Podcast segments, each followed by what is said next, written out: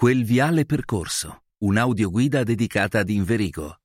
Il castello Crivelli, prima parte.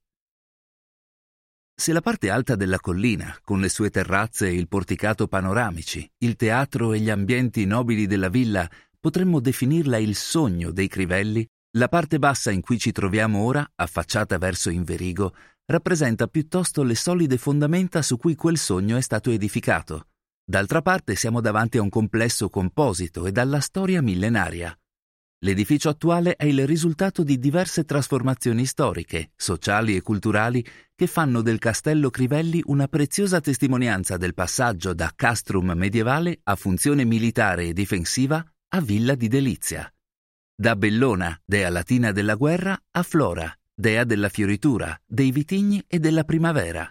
Fu proprio grazie a questa antica famiglia milanese che, come ricorda lo storico ottocentesco Carlo Annoni, Inverigo fu chiamato la capitale della Brianza e salendo da piazza Sant'Ambrogio verso l'ingresso destinato ai non aventi titolo nobiliare è facile indovinarne il motivo. Il portale sembra quasi indietreggiare, stretto tra i volumi tozzi e incombenti della torre di guardia a sinistra e dalla torre delle prigioni sulla destra.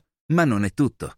A completare l'insieme, collegato al corpo principale del castello con un piccolo ponte, versione inverighese del Ponte dei Sospiri veneziano, troviamo il Palazzo Pretorio, sede tra il 1777 e il 1797 del potere giudiziario.